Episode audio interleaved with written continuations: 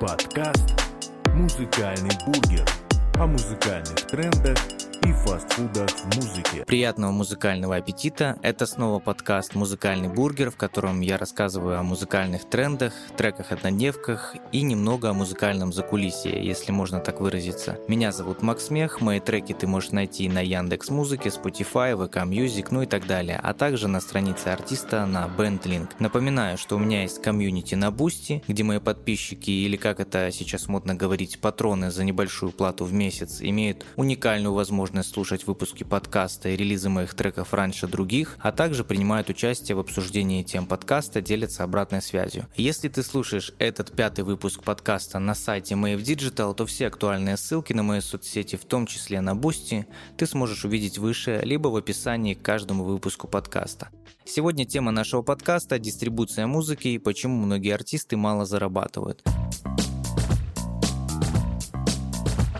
Дистрибуция музыки, иными словами, это распространение музыки на все музыкальные площадки и стриминговые сервисы. Причем, если раньше была доставка компакт-дисков и кассет на витрины музыкальных магазинов физически, то сегодня это доставка музыки на сервисы потокового вещания, такие как Spotify, Apple Music, Deezer, Яндекс Музыка, VK Music, iHeart Radio и так далее. Таких стриминговых сервисов сотни, где возможно разместить свою музыку. Но сделать это самостоятельно невозможно. Вот поэтому существуют дистрибьюторы, посредники между музыкантом и магазином, которые за фиксированный процент от продаж и прослушивания музыки, либо за ежемесячную плату доставят ваши треки на все музыкальные площадки. Спросите, почему я не могу э, разместить свою музыку напрямую без посредников? Да потому что зачастую магазинам работать напрямую со всеми музыкантами физически невозможно. Каждую неделю выходит десятки, если не сотни тысяч релизов от известных до малоизвестных артистов, и все их нужно должным образом разместить, оформить, проверить на наличие авторских и смежных прав, а также с каждым из них заключить договор о распространении музыки. Такого огромного штата сотрудников, чтобы сделать эту оперативную работу, попросту нет.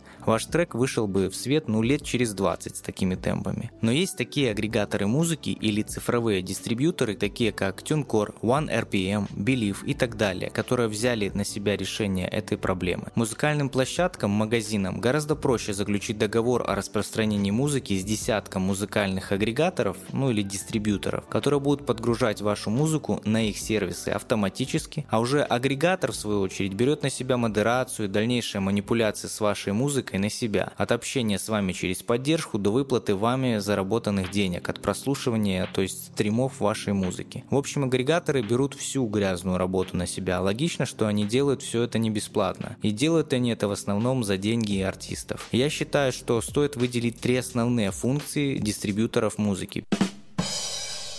Первое – это распространение музыки в день релиза на всех музыкальных площадках. Второе – это распределение роялти, выплаты денежного вознаграждения всем авторам в зависимости от доли участия в создании песни.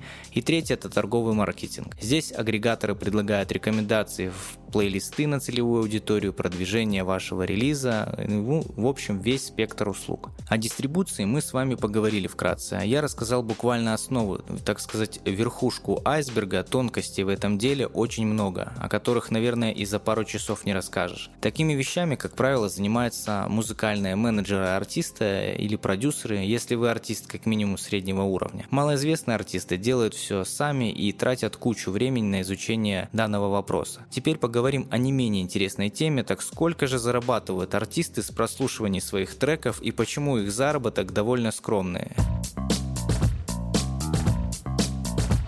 Итак, давайте не брать топовых артистов и посмотрим открытую информацию о том, сколько платят стриминговые сервисы за прослушивание музыки. Я думаю, что эта информация немного вас шокирует. Цены будут озвучены в российских рублях. Apple Music и Spotify платят в среднем 21 копейку за прослушивание. Бум при прослушивании через ВК Бум 8 копеек. ВКонтакте ВК Music всего лишь 1 копейку. Яндекс Музыка 6 копеек. YouTube Music 28 копеек. Все зависит, конечно, от региона, в Америке эти цифры немного больше, но общей картины это не меняет. Возьмем среднего артиста по популярности, если его трек набрал 100 тысяч прослушиваний в Apple Music, то он получит 21 тысячу рублей. И это до вычета. 15% как правило берут агрегаторы, плюс комиссия за денежный перевод на карту через Пионер или PayPal, плюс уплата налога. Хорошо, если ему 15 тысяч останется. Это надо заработать эти 100 тысяч прослушиваний на том же Apple Music или Spotify, где преобладает англоязычная аудитория. В Яндекс Музыке эта цифра будет более скромная. Всего за 100 тысяч прослушиваний э, наш артист получит 6 тысяч рублей, а после всех вычетов хорошо, если 5 тысяч рублей останутся у него на руках. Как думаете, на 20 тысяч рублей при хорошем количестве прослушиваний трека артисты могут многое себе позволить? Особенно малоизвестные и начинающие. К сожалению, я констатирую тот факт, что айтишник уровня джуниор сегодня зарабатывает гораздо больше музыканта и артиста уровня джуниор или даже среднего уровня.